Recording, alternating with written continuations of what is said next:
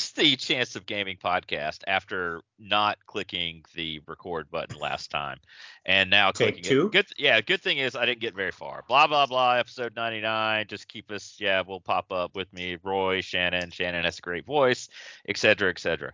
So, what we were getting to, where we were, was um, we were talking about my. hey, we're uh, not dead yet. uh, yeah, We're my, still here. My convention in two months, Siege of Vicksburg, it's got a $500 40k event. It's a $500 prize pool. But what we were talking about was like, if it's $500, uh, how, say 20 people, say 25, no, it can't be 25 because it has to be an even amount of people. So $500, let's say 22 people So pay like Okay. 20 yeah uh, basically they'd pay basically they'd have to pay about $25 and that it would pay for itself you know but then that would be Mhm. neat for one person wins but yeah Oh. uh, but, so but the way you, I'm taking it all. yeah that would be neat but the way this will actually work is first place will get x amount second place it'll be first second third and because it's a 40k thing it will have a best painted thing so okay, there you go All right. so, uh, anyway, uh, what have you guys been like watching TV wise, movies? Did y'all did y'all see Barbie? No, but it's. I think I'm Barbie. tomorrow. I'm gonna go see it. I, I, hear saw it's it. great. I saw it, and I, and I I immediately walked out of there going, I can see why Ben Shapiro doesn't like it. It- yeah, Yeah. It, it yeah because it, it was it's way too pro women for for him and you know to that but yeah it was good. Uh and just see the like the reaction there's a speech a character gives probably somewhere around the halfway point and a lot of my theater clapped the the the Oh, ladies cool. in the the ladies in the theater i'm like oh okay that's interesting all right all right. But yeah it's Uh-huh. i mean honestly it's just fun good but what have you guys been watching? Uh, let's see here. Uh, well, so uh, it's always sunny in Philadelphia. We've we've completed that uh, series or that uh, season, right? are you caught completely up Yes, I've seen all of it. all right yeah yeah, yeah. it it finished out its season and Yep. uh the podcast is on hiatus and yeah Because of the strike. uh i uh watched uh s- I, I'll, I I know you guys have watched or dabbled in Strange New Worlds at some point. I've seen a few episodes. Yeah. I got caught up Yep. on that, and it continues to just be utterly amazing. Well, I hear people talk about it some more. So I actually I watched uh, the season finale of the first season uh, just this weekend, and I, am into the the season opener of season two uh, at, at the moment. Okay. We Um, we uh we ran into a, a hiccup with Star Trek and the difficulty of keeping up with the new programming. Um, and so we are pretty far behind. I'm caught up on um, the cartoons, Mhm. uh, but we are we are way behind on Strange New Worlds. We have yet to break open Picard season three, and we haven't quite Okay. finished Discovery season four. Is it? And will there be another season? I'm not. I'm not sure. this current know? season, this current this season that is air starts airing at the end of this month will be the final season. Oh, okay. So there, I I need to get on the stick and figure out how they resolve the uh, planet eating problem. All right, so uh, there, there's a couple things to unpack there. Uh, you're waiting on uh, Picard season three. I don't know why.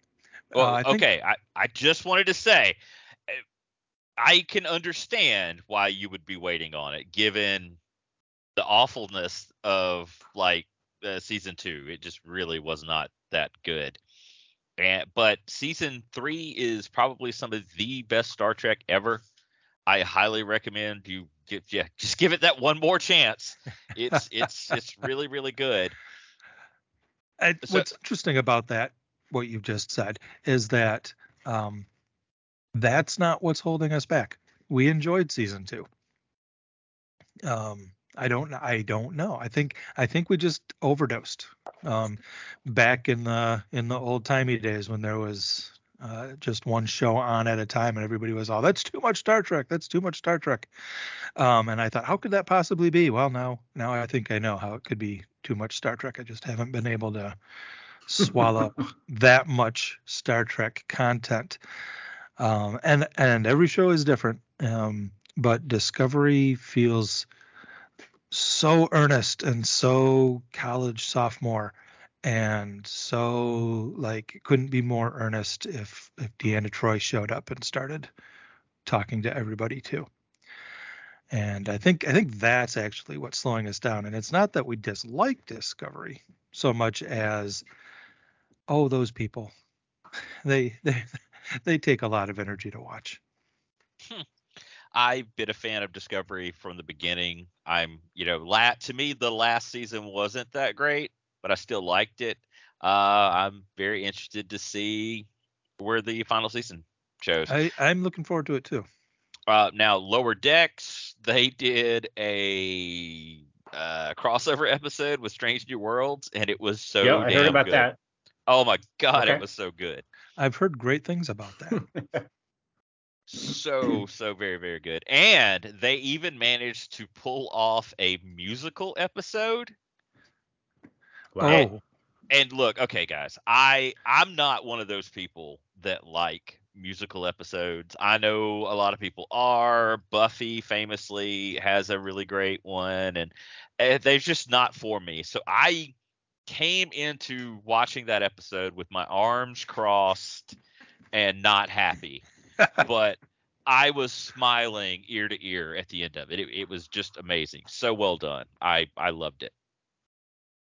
all So. I do like some of the musical choices that they've had in Strange New Worlds. Uh, so like the season finale of season one had uh, a song called "Making Memories," which was uh, it's a contemporary song, um, and I, I quite enjoyed that. I probably had to like find some more from that artist. So they're they do make some kind of out there choices as far as it's not it's not Star Trek style music.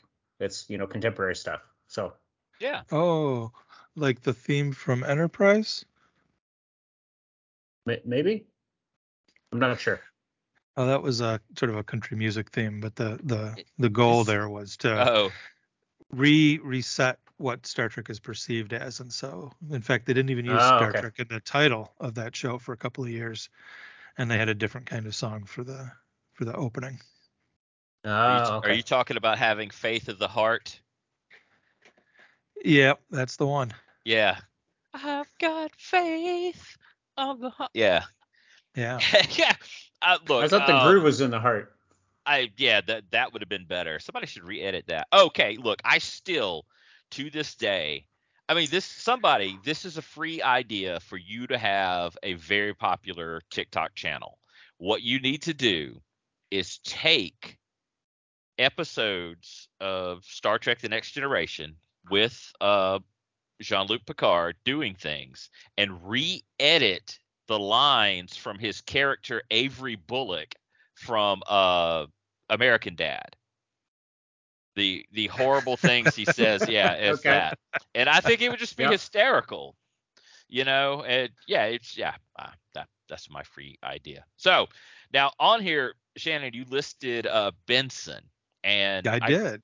I grew up in the 80s. I'm aware of Benson, but I never watched it. Uh, so my first question would be is like where did you where did you watch it? Where are you watching it? I'm watching that on the Roku channel. Okay. Same same place you're watching the Rockford Files. That is correct. Ah, right, okay. And there's some Columbo there too. And uh, a lot of things, a lot of things. My children found something that they were very excited about uh, on the Was it Roku channel Benson? recently. Didn't that feature the first gay character on television? Soap did. Benson was a character Oh. on Soap and spun off into Oh, his okay. own series. Um, okay. and and probably not really the first gay character, but the first unambiguously like in the first opening sequence. Hi, I'm Billy Crystal, and I'm a gay um, character. Okay. Yeah. And- It's Jody Charles Dallas Nelson Reilly notwithstanding. Right. Right. Um, there were always there were always there have always been queer coded characters on on TV, but uh, Yeah. Jody Dallas, played by Billy Crystal, was unambiguously a gay man. Okay. Um, Benson is unambiguously a black man, Um, yep. and Benson is a is primarily a workplace sitcom. He uh, spun off into his own show and went to work for a character named Governor Gatling as the um, director of household staff. He made Is sure that that the house uh, well. was that Barry Bostwick from uh, uh, Rocky Horror? No, no, it wasn't. It was a different guy. James Noble is his Okay. name. Uh, he's from a few things, Okay. um, but mostly from Benson. Very, very well Okay. performed. Not very bright. Uh, Benson, very bright, and um, I watched the show when I was when when I was young, and it was in its first run on network. And Uh-huh. I remember loving it, and remember thinking, I wonder how this is going to hold up, and it holds up pretty well Oh. One of the very one of the very first jokes the first joke is um, in the in the opening credits where he is chased into the mansion by the guard dogs. And so the show opens with a black man being chased by dobermans. And then the very Okay. first scene of the first episode is the german housekeeper giving benson grief for walking around the house in dirty shoes because the dogs were chasing him across the lawn So it really kind of turns the whole um, race relations on its head that you have a capable black man and kind of a bumbling uh, white guy that's the governor. Yes? Kind of, kind of, yeah, Okay. kind of, yeah. Um, the first scene between Benson and the governor, uh, the governor mistakes Benson for the Reverend Jesse Jackson, and so okay. Race Yeah. relations are are front and center and handled deftly and comedically. Um, Benson, uh, as the title character and as the main character, gets gets the upper hand almost all of the time, but not exclusively. Um, and the fact that he is a black man um, is played for laughs in the fact that it makes other people um, uncomfortable when they realize that they've walked down that path. Ah, okay. Yep. Um, so it's it's it's you know it is still a sitcom. It is still from 1980. It's got all of all of the baggage that comes with that, but on the whole, it handles that baggage uh, pretty well. And my children uh, are getting a good laugh out of it too. Cool. Now, Well, uh, you know there there's a Star Trek uh, uh, connection here with R- Rene Auberjonois, who played Odo in uh, Deep Space Nine. I'm glad you pronounced that. I am Oh. too. Thank you. I There's- took my best another guess one. at it. there's another one. Um, a character on Benson named Pete is played by a fellow who uh, his name just blew out of my mind, but he was the alien on Voyager. He was the cook. Oh yeah, Oh, Ethan, okay. Ethan Yeah. Phillips is uh, Ethan Phillips. Yep. Yep. Uh, so a couple Cool. of couple of strong Star Trek connections there to Benson. Now Awesome. I I was gonna say, Roy, you asked if Barry Bostwick played the governor. You are thinking of Spin City, Ah, okay. Yep. where Yeah. he's he's a mayor in that. That's a really good show. Um, he- is a Yep, good with show. Michael J. Fox, and Yep. then um, uh, who's the bad boy from Two and a Half Men? Charlie Sheen. Um, Charlie Sheen. Yes, was he? He was in that? No. no. Yes? But there's somebody. Somebody similar. Similar. Who's got their over from- IMDb open? No. Uh, Let's see here. I do not. Uh, Spin yeah, City Charlie Sheen. cast. Yeah, Okay, Michael yeah. J. Fox So he- Charlie Sheen. Yeah. Uh, Heather Yeah. Locklear was in it for two seasons. Charlie Sheen two seasons. Oh, Heidi and Alan Klum- Ruck, Heidi who Klum- is now Klum. in. Um, yeah. I was. Uh, Oh, Alan Richard- Ruck is in. What is it? Uh, uh, Succession on HBO. Oh yeah, he's also. I know Alan Ruck. Also, okay. Let's also. Well, he's uh, Cameron. Well, y- well, yeah, I was all gonna Oh, say oh. let's stay with the Star Trek connection, and Okay, yep. um, yeah, he's Captain whatever. He was supposed to take over the Enterprise before Kirk stole it. Um, oh, it- all right. yeah, in that movie, what, what movie was that? Is that like? Three, I Uh, think. It's it's Search for Spock, I can't remember. Yeah, yeah, It yeah. was number Because three. it's Yeah. they steal it to like go save Spock or whatever. But yeah, but they steal Okay. it from him. So yeah, Right. but yeah, he's Cameron Ferris's friend and Ferris Bueller's Day Off. So anyway, All of Uh, Hollywood is connected. yeah, this does remind me. Uh, I've been watching. Are you guys familiar with? Um, my corgi does not like something. Uh, are you guys familiar with? Um, damn it, just shoot me. Yes. Yes. Uh, it's With, on Hulu. uh, David Spade. It's on Hulu, and I decided I remember I never finished it. I remember enjoying watching it as it aired, and I'm watching it. It holds up. It's great. Uh, George Segal is a fantastic Mhm. actor. You know, he's been dead for years at this point. Uh, uh, uh, his daughter in it, uh, Laura San Giacomo with the giant boobs. Yep, she's in it, and uh, they're basically their own characters because they, yeah, uh, they're constantly referenced. Yes, Laura. San- okay. San Giacomo. Uh, but yeah, I, I mean, this is, I mean, ob- it's obviously a David Spade vehicle. I think he's more or less sort of the main character, and uh, yeah, he's really, really good. Lots of Mhm. banter, sarcastic wit, but I dig it. But anyway, have you been watching Outlander, Shannon? It made its way back onto the playlist. Um, when Sinead O'Connor passed away recently, a few people made the observation that she sang the theme for season seven, and we had not gotten through season six. So season six popped back up uh, on the evening routine, and this this list of shows that I'm presenting this month uh, is a pretty clear window into how we watch television in my house. Uh, sometimes I turn on something peculiar, and people either join in or don't, Uh-huh. or or uh, or we watch something um, like uh, a murder police show from some other country, or we pluck something up out of oh we didn't quite finish that and and and do that for a while and uh, and we don't Mhm. really follow the new releases especially. Uh, we did watch The Witcher. I forgot to mention that, and we did watch Good Okay. Omens season two, and uh, and I guess we're looking forward to The Sandman, which might come out sometime soon.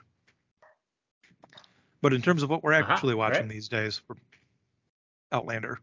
Oh, poor Jamie. Poor Jamie getting getting outmaneuvered by the politicians and and uh, poor poor old lady from the future having to invent science out there in the wilderness. Mhm. It's a it's a hard show to watch. Uh, so does she stay stuck in the past, or does she like travel back and forth? She chooses to remain. Um, I think she could go back to her home time if she wanted to, but she really, really loves Jamie a lot and is willing to to live with him where he is because apparently, for reasons, he can't come to the future where things are um, at least medicinally nice, and people don't uh, whip white men like Just they do the back of in the what do you old timey days. Well, you know, he's a he's an outlaw being uh, Scottish, and an heroine being Scottish is reason enough to be considered an outlaw, and he got uh, he got beat pretty hard Ah, okay. uh, first couple of seasons. Um, it's a it's a it's a very difficult show to watch, leavened by the uh, the occasional nudity. It's on like That's, uh, Showtime. Look forward to that part. It, isn't it Showtime or something? Uh, it's uh, stars. Stars. Okay. stars yeah so it's not exactly basic cable but it's not uh it's not it's not extra money skinamax Uh, yeah, it's. I Eh. mean, at, at this point, we really are like getting to kind of back to the way cable was. It's like I subscribe to so many different like you know things, and it's got to the point like where something new comes out and they have this, and I'm just like, no, I'm just not going to do it. You know. one of, and that's one of the reasons we're not caught up on outlander actually is that it's uh, on netflix for us We are Okay. not we're not hooked up to stars. So, uh, did you watch Okay. the? Uh, I see you have it listed here. Or did you watch the original Prisoner? Is that what you're talking about watching? That is what I'm talking about watching. Um, I watched that originally back in high school. Um, we are now at a point in history where the number of years ago when I watched it in high school is much larger than the number of years ago that uh, were between when it came out and when I watched it in high school. Um, but it, it, it uh, really affected me when I was younger, and I always meant to get around to buying it, and recently did buy the complete DVD boxed set. And so I'm slowly working my way through that um, over lunch on days when I work at home and nobody else is around. So that's um, my knowledge of that is that it's a British drama from the 60s where it's a very kind of surreal, um, uh, kind of a, uh, um, a Logan's Run sort of feel to it, maybe. Yes, Sure, no, yeah, or yeah, like, no, I or think- like, I think um, you're, I think you're making or like uh, V for Vendetta, kind of in the same vein. A bit, yeah. Um, the Okay. the title character, the prisoner, uh, apparently used to be a spy, and he resigned from whatever job he had in the opening sequence, and then was kidnapped and taken away to a place called the Village. And he wants to escape, and they want to know why he resigned. And it was a 17 episode series. It starred Patrick McGoohan, who was the showrunner he didn't write the episodes. He didn't write all of the episodes anyway. And uh, this was at a, a moment in history when when Patrick McGoohan was at the height of his international powers as an entertainer, television star, producer, director, Oh, and uh, okay. was able to get this show made. It got carried in the United States as a summer replacement for the Jackie Gleason Comedy Hour. So those people Okay. must have had a good time. Yeah, I can't imagine. It's look, I've never finished it. Um, I've watched a few uh, episodes. I'm very familiar with like, yeah, it's very trippy. It's very very surreal. Um, and also like the the the nightmare fuel thing this uh, this show has is the bubbles. Like if you yeah, if they want to discipline you or like you escape and this is how they capture you, it's like a giant rolling balloon that you know, I just saw and when it finally catches you, it stretches that latex over your face. It's just terrifying looking. Yeah. It is. Yeah, it is. It's really alarming. It was, as a practical effect, it was actually a real weather balloon uh, that was used for filming. But yeah, as a character, it's it's um, yikes. Uh, so I I the the the the purpose of the show from Patrick McGoohan's point of view was to explore the dynamic between individual autonomy and the demands of society. Um, and so it uh, it haunts me and I, I returned to it. I, I wrote several posts about it when the yeah, yeah, the AMC version was released about 10 years ago. Oh, what, ago. the two, the 2009 miniseries Yeah, yeah, with uh, Jim Caviezel and Ian McKellen, right? that's the one. That's the one. Um, I I went into it um, trying very hard to let it stand on its own and be its own show, and it's fine as its own show. Um, but as a as a reimagining of the prisoner, I think it falls short uh, in a number of ways. Um, well, that number is probably two, but those are significant enough. Um, on the one hand, the balance between um, individual autonomy and social demands in the original, um, the main character, number six, was always trying to help people and really trying to help them, actually, really trying to help while also trying to take down the system and escape and destroy it. And in the in the current one, um, the character of Six really was just like just himself to the degree that he was out for anybody and not just confused all the time was uh, he was just out for himself. And then um, building out of that the the metaphor in the original series that the village represents larger society and that actually you can't escape, and that what you really are doing is struggling to maintain your own autonomy while helping other people, while resisting the untoward demands of society. Wasn't picked up in the Jim Caviezel version, where um, basically the village was some kind of science fictional psychopathology construct that was simultaneously in everybody's head and also only accessible I don't even know how some way the the story tried to make it clear and failed. Hmm, okay. So, um, the the new one is easier to watch um, because it's got a it's got a coherent narrative that starts and ends, even if the story doesn't make a lot of sense, the narrative does. If that makes sense to you, but the the original series, I feel, um, is more fruitful for later consideration. Okay.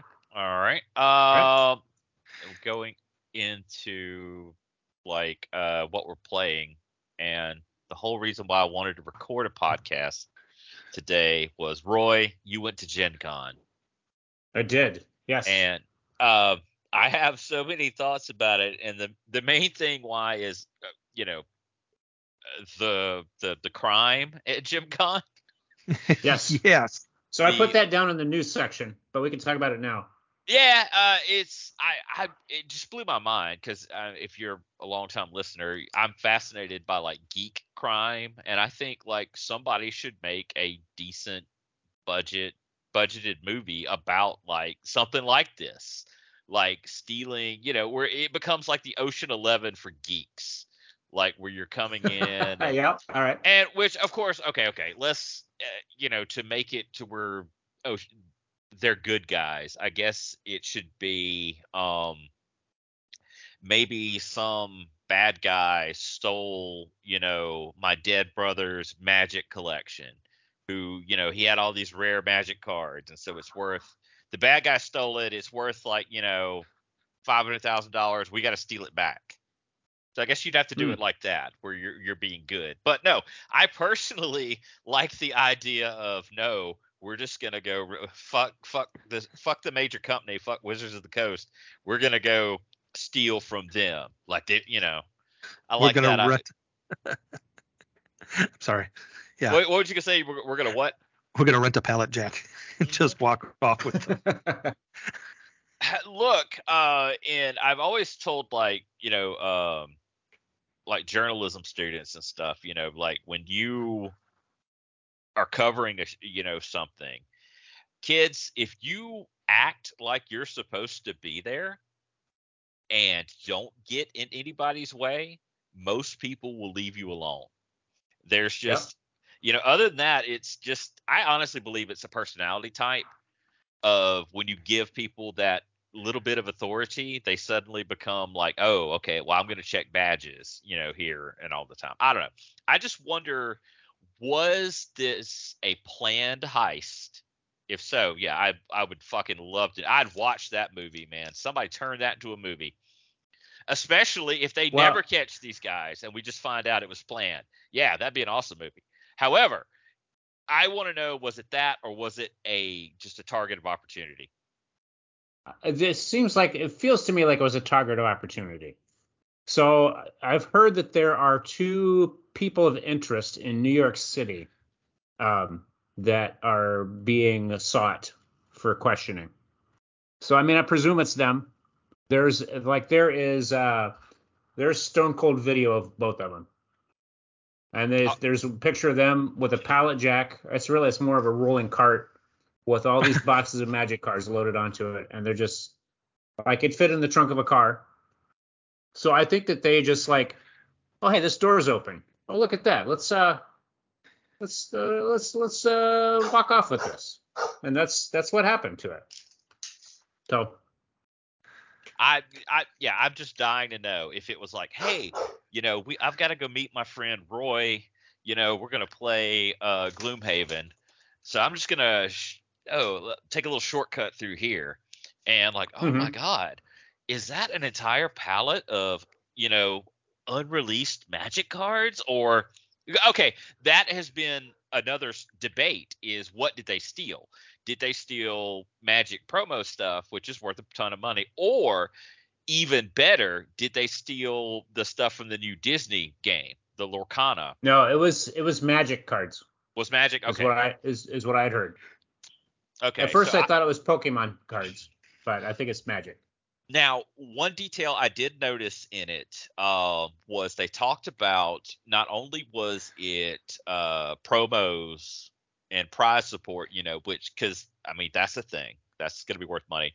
It was also it contained a bunch of stuff for their chaos draft. And what that is, I saw my the year I went, I was blown away by it because um I don't know what it costs to get into the chaos draft, but they mix things up. Uh, you're they bring old uh, booster packs, and the year I was there, they were handing out like uh, legends boosters. So these were like twelve hundred dollar booster packs that they were they were handing out for Oh, people wow. to, uh, to open. Because uh, that that became a thing. The people that got like the more expensive ones, they were like, "We don't want to play. We just want to keep them." They're like, "No, you have to." You have to open it. You can keep they're like you can keep everything in it, but you have to open it. So Oh, wow. uh, so it you know it, it could be stuff like that. So this could be. I mean, they could say that it's you know hundred thousand dollars. I wouldn't be surprised.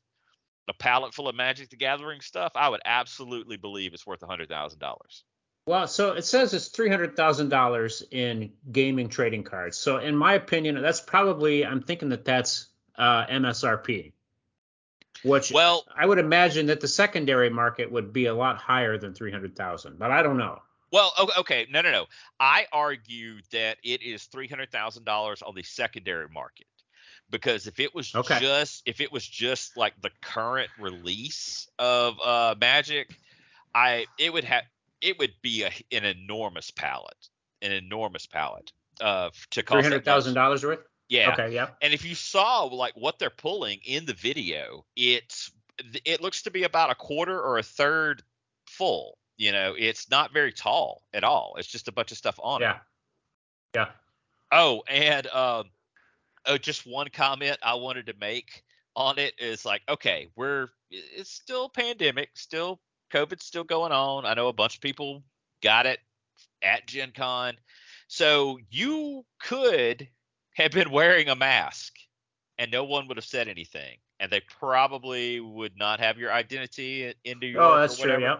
So yeah, why why didn't they do it? I just assume this again. It's just it was a opportunity. It was not a planned heist. But still, damn, Roy. Yeah. I think so.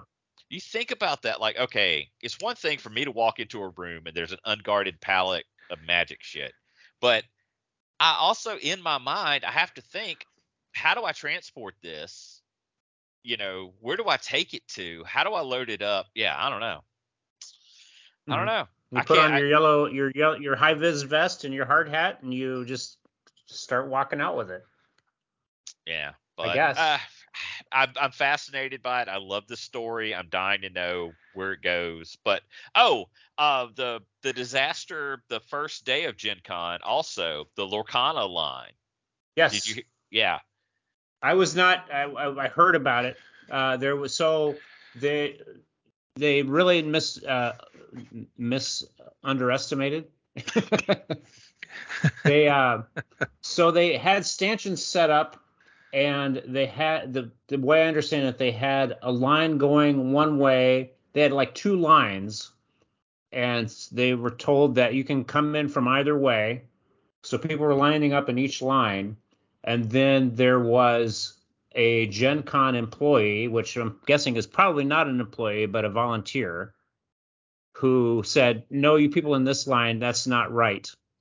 You um, need to get in the other line. And so people that had been waiting for 16 hours to be amongst the first people in line um, basically got, got steamrolled and um, there was a wholesale line jumping and it, there people were injured and there was effectively a a small scale riot that happened over over trading cards. Oh Um, yeah. And uh, The later days were much more orderly though.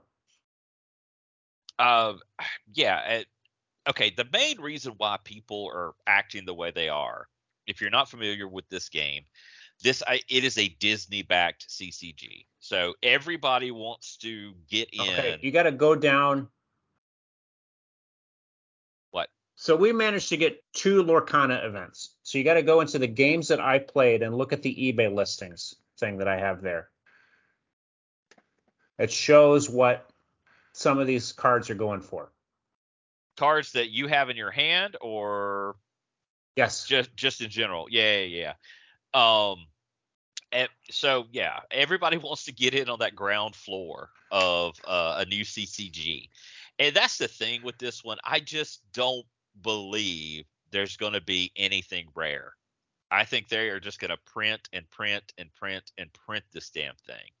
So uh, it's yeah, I don't know. Uh, I imagine like the ones that uh, people are selling off Gen Con are just I mean it's it's kind of FOMO, you know, it's like you weren't there but you want to collect it all and I guess if you have the disposable income you could do it. The prices Yes. on these uh, cards are insane. Okay, so here I'm looking at or eBay here.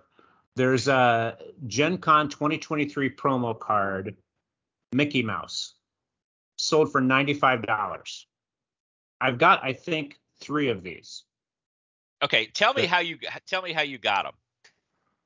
because Did you- did so my to- wife, she my wife got an early um, uh, time slot to pick events, and she got a bunch of Lorcana stuff. While Ravensburger said, "No, you need to give up.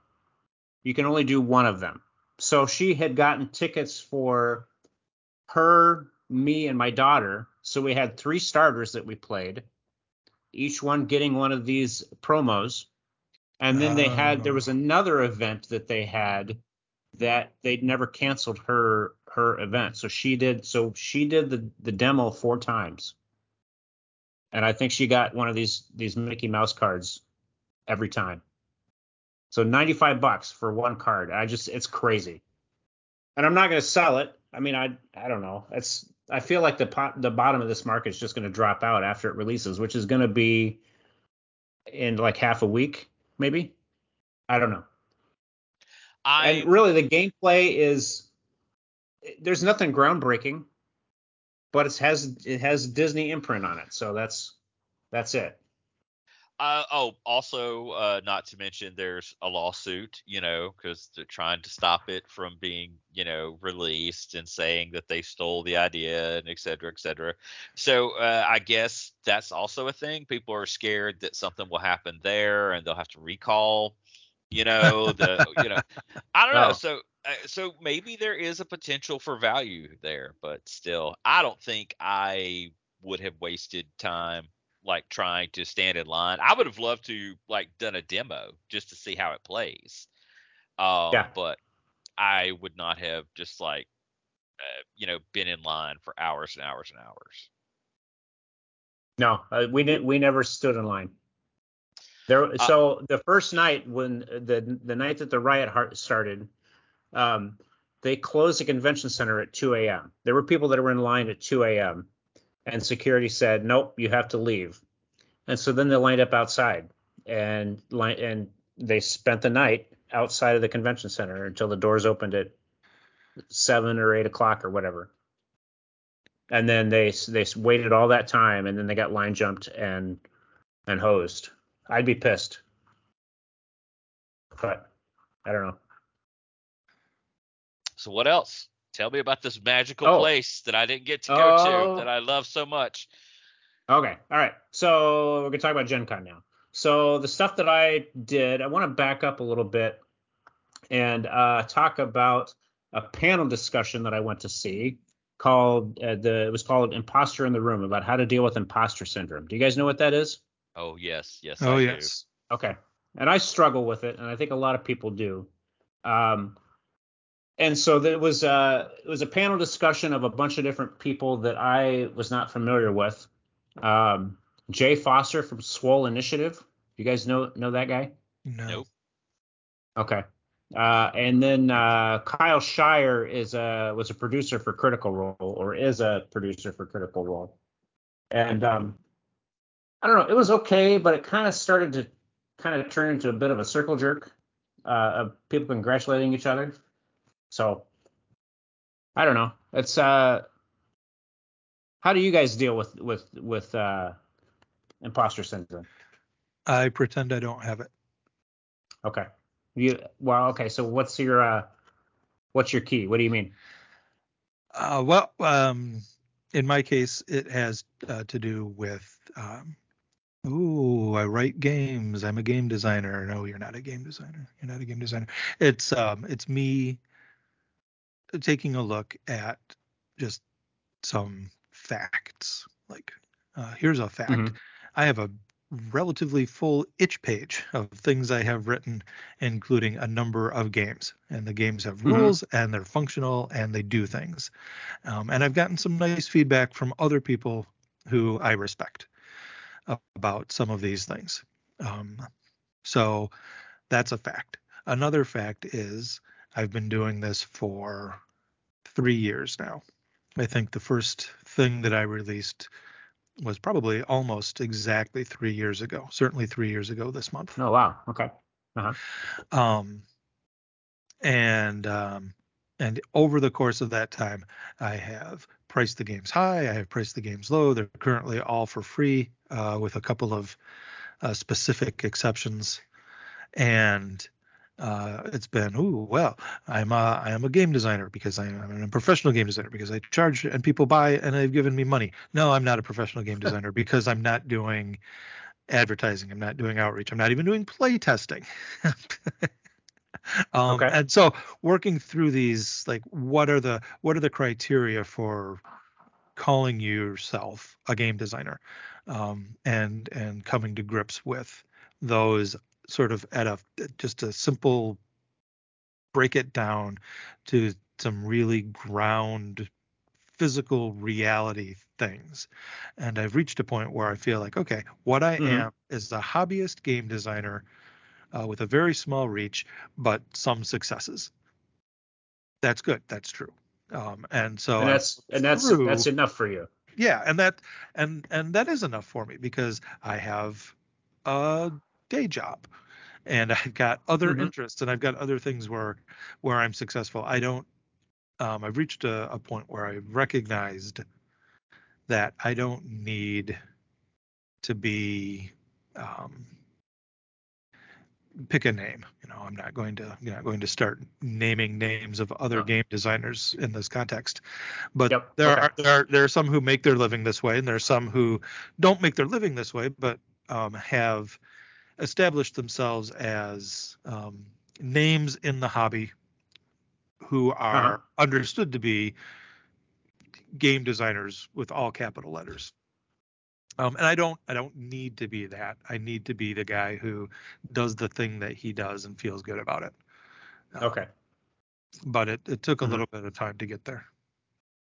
Okay. Yeah, I just it, um, and I'm not sure what I was looking for when I went to this panel. Uh, there was some there was some takeaway, and I thought I had my notes around, but I must have been in a different notebook. Um, so yeah, it's and these are all uh, successful people that, um, you know, in spite of of uh, upbringing or you know uh, just past, they've they've kind of risen above. So that was a little that was um, uplifting, I guess. Um, Oh, good. It just occurred to me.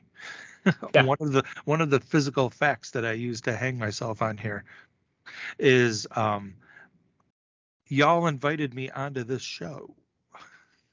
wow. Okay. um, right that that um, it, it, and all of these things are this is a thing that i do i don't have any sense of how it fits into the larger world. I've got no idea in this case how many listeners there are. I've got no idea how they feel about me. Um, but adam keeps letting me show up every month. And so and so um, Me too. that's uh that that ameliorates this sense that imposter syndrome eats at you like you're fake. You're not really doing it. You're not really you know you're not really whatever um, Yeah. because the bars to entry are so low. Well, no, you know the bars to entry are so low because you can really do it, and if you Mhm. clear those low bars to entry, you're really the thing. Now, maybe you're playing baseball, but you're not in the major leagues, but you're still a baseball player. I'm still a game designer. I'm still a guy Mhm. on a podcast um, talking Cool. about All right. these things. So one thing I do remember from the uh, from the panel discussion is they said that the the voice that's always with you is your own, and you know it's always the one that's most critical of you. So I, I did kind of take some solace from that. That like, you know, even if somebody doesn't really like me, then probably okay, even if I'm not like great in their eyes. So Mhm. yeah. Uh, so let's see. I, I saw that panel. I went to a comedy music cabaret, and one of the people that I saw there was a singer by the name of Ginger Slingshot. Um, and she is a she's a she's a geeky artist, and she played a song called "Emotional Baggage of Holding," which um, is kind of about um, about backstories and about how every backstory is uh, you know, my parents are dead and and my village was burned to the ground and everything. Um, so uh, Ginger Slingshot, she's I think she's uh, trying to get a Kickstarter to put an album out. Uh, and I talked to her a little bit because she was in the 5K that I did. Which in the 5K, I had not been training, but I managed to finish ahead of the guy that had a cane. so so that's a plus there. Was this a Gen Con 5K or just uh, incidental to the Yes. event? Okay. No, it's a Gen Con 5K, the Orc Stomp. Um, okay. and so there Nice. are people. There's some people that, that do it in costume. I saw a uh, Finn from Adventure Time, and the Okay. uh, the dude wore the the stocking hat the whole way along. Um, so, I and I, after it, I said, uh, "Big ups to you, Finn, for wearing that the whole time." Um, I played uh, My Little Pony RPG with my daughter, uh, and it was the same GM that we had last year. Um, and that's uh, Renegade Games uh, RPG. Um, and then I played in a NASCRAG tournament, which is a it's a D&D fifth edition, but uh, kind of the rule of thumb there is that if you're rolling dice, you're probably not doing it right. Um, as in, there's there's hardly any combat. It's all puns and puzzles and jokes. Uh, this particular one, I played Elfwood Indigo with my brother Jake Indigo, and we were getting the band back together. Um, so the the Beholders, we were trying to kind of find all the various um, band members of the Beholders and and bring them back together while um, opposing the Ticketmaster. So we had to the b- Ticketmaster was the bad guy. Uh, I played a Star. Sorry, what? I was just going to ask if these were pre-generated characters. Yes. Yeah. Okay. Um, and then I played a Star Wars Pod Racing game, which was it was a homebrew game, and it was kind of it, it was okay. I don't know. It was kind of like um, uh, Formula D, the the board game, the roll and move uh, racing game. I don't know. It was okay. And then Sea Salt and Paper was a gr- uh, nice little card game that was kind of origami themed. Oh, Uh, so if you're into origami, check that out. Uh, I believe that's. I'm not sure if that's released yet. Um, and then Lorcana. Um, and uh, so Disney Animated is a that's a Funko game where you it's a co-op game where you uh, basically you're trying to complete your film. So like the particular film that I had was 101 Dalmatians, so you gotta like um, play cards to get the backgrounds put down, and then play cards to put the clear cells of the characters over the top of the background, and then once everything's completed of all four players, then basically you win. It was the um, it was pretty easy as far as a a, uh, a co-op game goes, and I don't really see any a great way to like scale it up and make it a little bit harder to beat. Uh, but Disney animated. and then like I say, the Lorcana stuff that we did. Um, and that's kind of my my my Gen Con wrap up. Oh, and uh, well, we'll talk about that in the news. There's another another news thing about Gen Con coming up. Okay. Is Adam How want talk many about times- something? How many times have you been to Gen Con? Whoops, sorry, my bad. I accidentally Oh. hit muted. I I was gonna ask, uh, what was the weather like?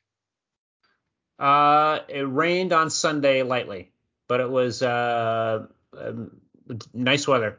Was it hot? Well, not as hot as as uh, Mississippi. Okay, yeah, Probably. j- just curious. Um, it still does. Um, Dungeon Crawl Classics have such a big presence there with uh, who was that? Goodman Yes. Games. Yeah. Yes. Eh. The uh, the NASCRAG tournament was kind of very much adjacent. So the NASCRAG tournament is played on uh, Lucas Oil Stadium Field, uh, and uh, the Dungeon Crawl Classics is adjacent to that. It's cool. Also, Yeah. um, that reminds me, uh, they announced a new version of Starfinder there. Okay. Does does that sound right? I was not aware of that. Oh, I want to talk about Rolemaster when we get back to it. By the way. Sure. Yeah. Go ahead. Go ahead. Oh, so you guys remember uh, Iron Crown Enter- Enterprises, Rolemaster, the old Uh, RPG from the 80s? Well, I Yeah. remember. I know Iron Crown because they did um, Silent Death, a fighter uh, miniature game. Ah, okay. So I was walking through the dealer hall and I see this booth that's Iron Crown Enterprises.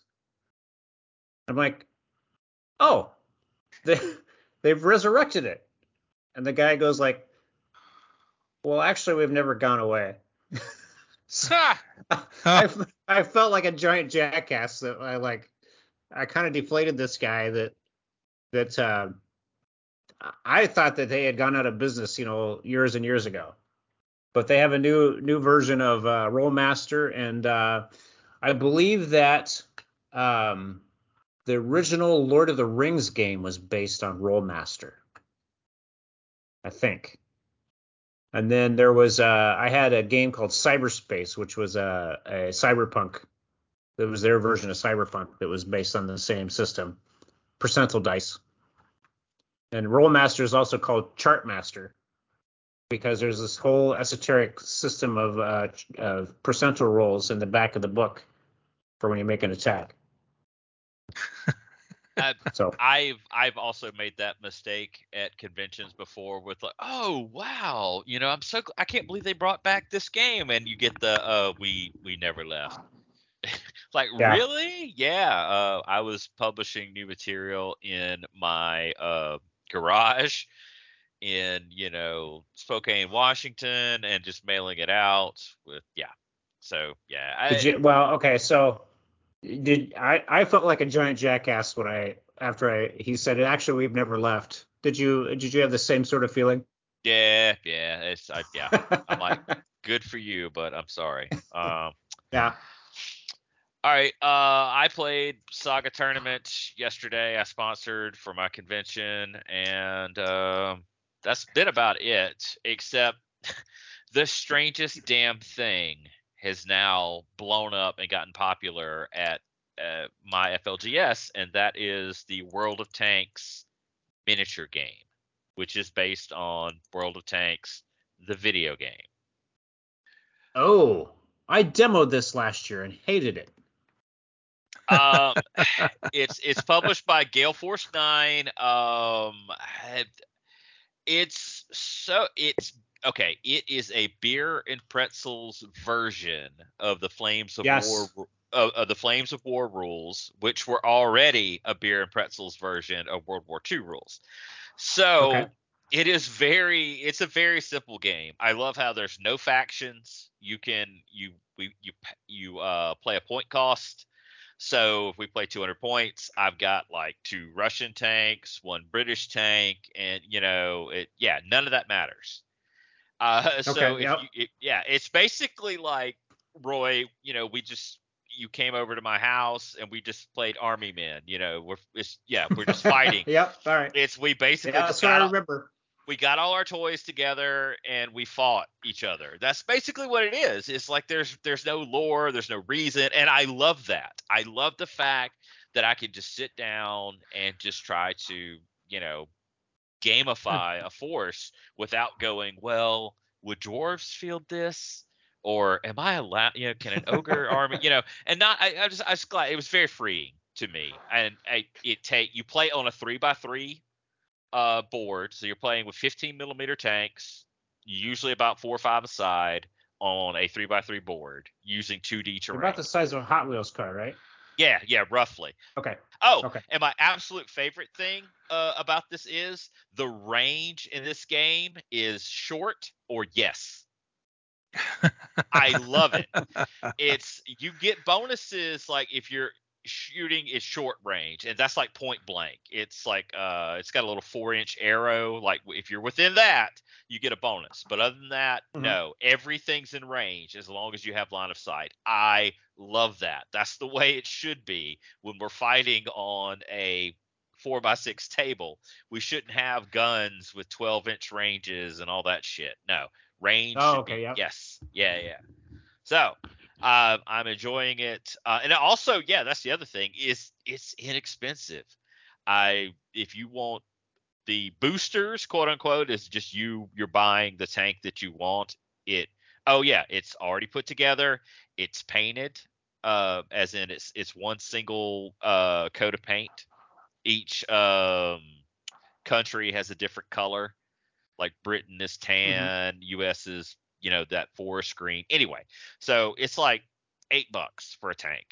Uh, you could buy the starter set, I think, for like thirty bucks. So yeah, it's just very very cheap to play. So loving it. I look forward to organized play and having that go and whatever. I'm sure Gaming Cancer has bought into it. He buys into everything competitive, but I will I will the face return it. of gaming cancer. I will I will face him, you know, on the field of honor, and we'll see how it goes. But anyway, You need to develop some gaming chemotherapy. yeah, yeah, it yeah, it needs to be a thing. Uh, it it is yeah. I mean, it's just interesting how you know I've seen shops handle it and how not to handle. I don't know. I don't know what the solution there is, but I'm sure one day he will move away. I was actually reminded um, the other day, like 15 years ago, when I first moved up to this area, um, the tabletop gaming scene was not a very nice scene, at least to me. And um, all those guys that used to play and used to, you know, cause the issues they did, I haven't seen any of them in probably, they haven't been in the store regularly gaming in over a decade. And I probably haven't seen any of them in probably five years. So if you just wait long enough, I guess things turn around. Generational turnover. Yeah. Shannon, what have you been You know- playing? Oh, sorry. Well, What, what, so what were you going to say about I wanted to- generational turnover? That was it. well, I was just gonna say that uh, that's your uh, that's that's your movie plot there too. Is it like uh, uh, dude that has to deal with gaming cancer finally decides to like, you know, take care of him once and for all. Kind of a uh, uh, uh, Fargo kind of situation. Ooh, wait. What if uh the guy you do it Breaking Bad style? The guy has cancer, and so he's gonna steal from um Wizards of the Coast in order to fund his uh cancer treatments. Aha, There you go. All right. Again, come on, guys. If, if I can think of this, one of you guys can crank out a screenplay. All righty. Yeah, yeah, yeah. That's just, that's, that's yeah, where I think this would be awesome. But anyway, uh, you were playing charades, uh, Shannon. Yeah, yesterday there was a, a family party with a lot of children, and I have never actually played charades. I only know how to play it from watching sitcoms. And it turns out I'm pretty good. Yeah. I'm pretty good on the guessing side, and I'm pretty good on the on the uh, here's your phrase. I'm not going to talk to you side. So that's uh Hmm. that's what I played recently. Hmm. So I would I would highly encourage designing. Yeah, there was a there was a jam on itch called the One Page RPG Jam, and I guess it happens every year. And I was absolutely not going to do something for it. Uh, one morning when I woke up at nine o'clock, and by nine o'clock the next morning, I had written something and laid it out and uploaded it. Um, I've been listening recently to a podcast from uh, several years ago called Design Games, hosted by a couple of professional game designers. And one of the episodes was called um, Character Monogamy. And the idea there is that in your typical role playing game, one player plays one character. Mm-hmm. And and it's my character and very often in fact the identity between player and character is so strong that when you're at the table, the player will say, I do this, I do that, in reference to what they want their characters to perform in the game. Um, yes, and that's and that's great. Uh, that's a great way to play. But the point of the podcast was that's that's an assumption. That's a that's a thing that you do, but you can stop right there and and rethink that and decide whether that's what you're going to do or not. And I thought, oh, that's very interesting what if during character generation everybody at the table took turns generating one part of a character and then move the sheet around to the next person at the table what what would that be like? What would that be like? So i wrote up um, a description of how to do that in sort of abstract terms and then wrote a quick little spy game uh, in order to demonstrate with some with some mechanics that people could actually apply at their table uh, in order to generate characters that way and then to play and then to play a game that way where at certain discrete intervals or as a result of uh, particular outcomes on the table the character sheets rotate from one player to the next. Um, and that was fun. And uh, there have been a few people who have had some nice things to say about that so should would this be a way of of kind of generating a personality or background, a unique player character that like, let's say I have a player that's a or I have a character that's a fighter, but I'm going to hand off the details to it to everybody else in the party. Is that kind of what you're what this is going to do? Kind of, yeah. So, uh, okay. what did I say? Roll or assign stats. Advance the character sheet one player clockwise. Select skills advance character sheets one player clockwise, select connections, advance the sheets, name the character, and then use the stat skills and connections to write a short biography. So one, two, three, four right. people. There are four people involved in generating each character, and each uh-huh. person uh-huh. only does one quarter of the character generation for each character, but not the same portion. So you'll assign stats for a character, and then the next character you'll hand you you'll you'll have your hands on, you'll assign their skills, and then you'll assign their mm-hmm. connections. And this was a spy game, probably because I just watched an episode of The Prisoner. Um, and, and so spy connections are things like a college teacher or an estranged parent, um, sort of linking into Burn Notice, mm-hmm. that TV show, or meddling parents, or somebody who's still employed, or a mentor who's maybe retired. And the idea is that even some of your connections could be deceased, but you know, like the idea here was to build out a character with potential for play to develop onward over the course of play. It was a very simple game, a lot of discussion, not really a lot of die rolling. And the die rolling mechanics that I came up with were very much geared toward an assumption of success. Um, so you've got skills and you've got stats, and you add the stat and you add your skill number and you roll a d20. And if you roll um, six or greater, then then mm-hmm. you succeed. Um, I don't know. It all made a lot of sense when I wrote it. It's not going to make a lot of sense trying to describe it, but um, but it was a fun little thing to write. Um, it reminds me that uh, that my engagement in the hobby is mostly playing like I write games rather than sitting at a table and playing with other people. As much as I would like to do that someday again, my lifestyle just doesn't isn't just just isn't lining up with that. Well, So I got space at my table. Ah, that's good to hear. Um, give me give me some info offline so we don't uh, get all of our Sure. all of our listener showing up at Okay. your house one night. Um, Very self-aware.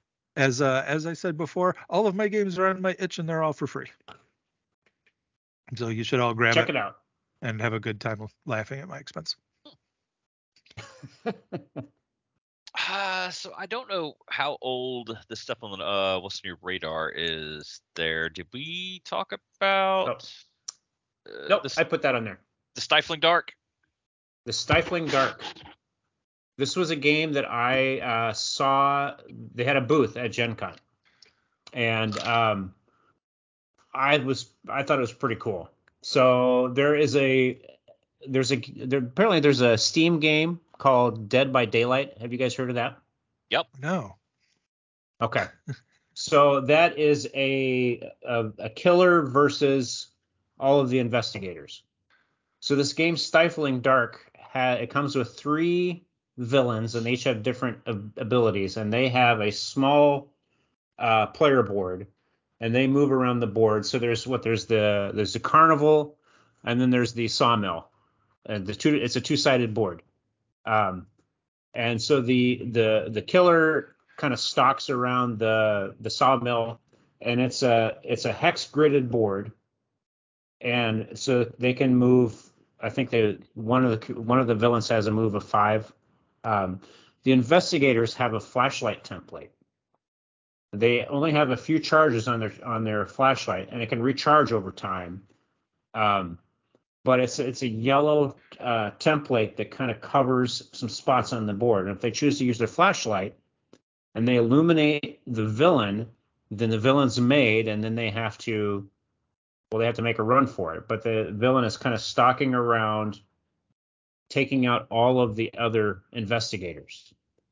Okay. Um, it looked really cool and groovy and and creepy like. Um, so the Stifling Dark is uh, you can do a late pledge uh, on Kickstarter, and the what the the base and the expansion is eighty five dollars. Um, the base game was sixty. Um, and um, uh, Dead by Daylight, I guess, is, has a a uh, a game coming out too, but apparently it's not that great. Um, so the Stifling Dark looks pretty cool. I'm going to keep an eye on that. Now I've played uh Dead by Daylight um a little bit. I had a kid that really got into it and I was like, okay, what is this? It's you either you're either like a group of survivors, there's five or six of them, or you're the killer. And basically the survivors you have to hide and until a certain time and then you can escape whereas the killer is like kind of stomping around trying to catch you and if he catches you he'll take you over to a place and uh, either kill you or imprison you and so that's kind of the game Okay. I, I mean, it's, I mean, it gets a little more detailed than that. Like the kill, like when you move, if you move slowly, you don't leave any tracks. But if you run, your tracks show up like glowing, like bright red. Ah, just Oh, okay. Yeah. yeah, just stuff kind of like that. Um, uh, but yeah, I liked it anyway.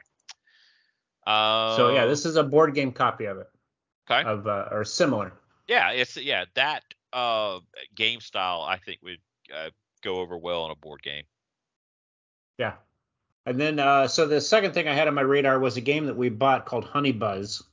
Um, it's following on with our our history of of bee and honey related games that we review. Um, we, early on we talked to Matt Shoemaker about the uh, Bee Lives. Do you remember that? Adam? Yep, we yep we will only know summer. Okay. Yep. So Honey Buzz is a it's it's a economics game based around the the production of honey. Um, so I have a copy of this. Haven't played it yet. So that's also on my radar. Ah, that does remind me. Um, historic KC Fest, I think, is coming up shortly. I've just Oh, yeah? know Okay. yeah, yeah, yeah. I've just reminded that uh Richard and Matt over on uh History on the Table. It's basically their well, it's Matt's, but yeah, it's basically their thing. But yeah, anyway, just Mhm. thought about that. So Yeah. Uh, all right. and uh yeah, okay, we talked about the stolen Gen Con things. I guess the only other thing I wanted to mention uh was Baldur's Gate 3 is out and people are saying it's like the greatest thing. And I Yes, they are. yeah, I figured you guys are old enough to have played the original uh Baldur's Gate and uh yeah. What what'd you guys Uh huh. think? I, I've actually I have not actually played Baldur's Gate. I mean, I know it's it's uh, kind of a it's an RPG, right? Yep. Uh, Okay. It's it's uh they put out several different versions of it. It was basically uh, an isometric RPG. To me, it was very similar to like Diablo. Uh, although Mhm. I I couldn't tell you which one of those came first, but um yeah, and uh, it's just the re- one of the reasons why it's such a big deal, why it's so successful now, is because it has no microtransactions. Oh, It's- okay. Yeah, Yeah. it, it's being touted as it's it's not being sold at like sixty dollars or eighty dollars, whichever, and it's being sold complete as like um, it's finished. Um, you know, there's no microtransactions. Here you go. So people are like, wow, we didn't know that was like a thing. So uh, yeah, Hmm. nice. Looking at the Wikipedia page, this this uh, I missed out on this one entirely. Came out after I was uh, doing other things with my life than playing games. but yeah. Anyway, that's uh, all I had for this episode, and Okay. uh, just kind of wanted us to get back on the horse and you know um talk about Gen Con because I love it so much. Have So- you been? I went one time. Before then, uh, I, I think I went in 2019. Like before then, I would always like religiously like follow the coverage of it because Oh, it would be you know all these pictures of like new games, new miniatures, new this that and the other, cool interviews, panels, and I went and yeah, it's the greatest thing ever. It, a place that has it takes like two days to get through the dealer room. That's my idea of Yeah. a perfect convention. So wow. it's a Roy. football field plus. Yes. How many times Hello? have you been? Roy, how many times have Uh, you been? Uh, I think maybe six times. I think Wow. something like that. how far is sure. the how far is like the drive for you? It's about four hours, Four hours, three and a half yeah. hours. It's not bad at all. Yeah, for me it's Yeah. like I think 12 um 12 hours I think is what um driving up there was, I think. Can't remember. But anyway. Wow. So yeah, Yeah, I it's guess uh, it's uh, it's a fun time of uh, uh people that get you. That's that's seventy thousand people that are into what you're into. Well, and that's some nice. Yeah. So Well, all right, that brings us to the end here, and so we will say good night, and uh, we'll see you guys later. Good night. tune in next time for another exciting underdog show. Good night, everybody. Good night.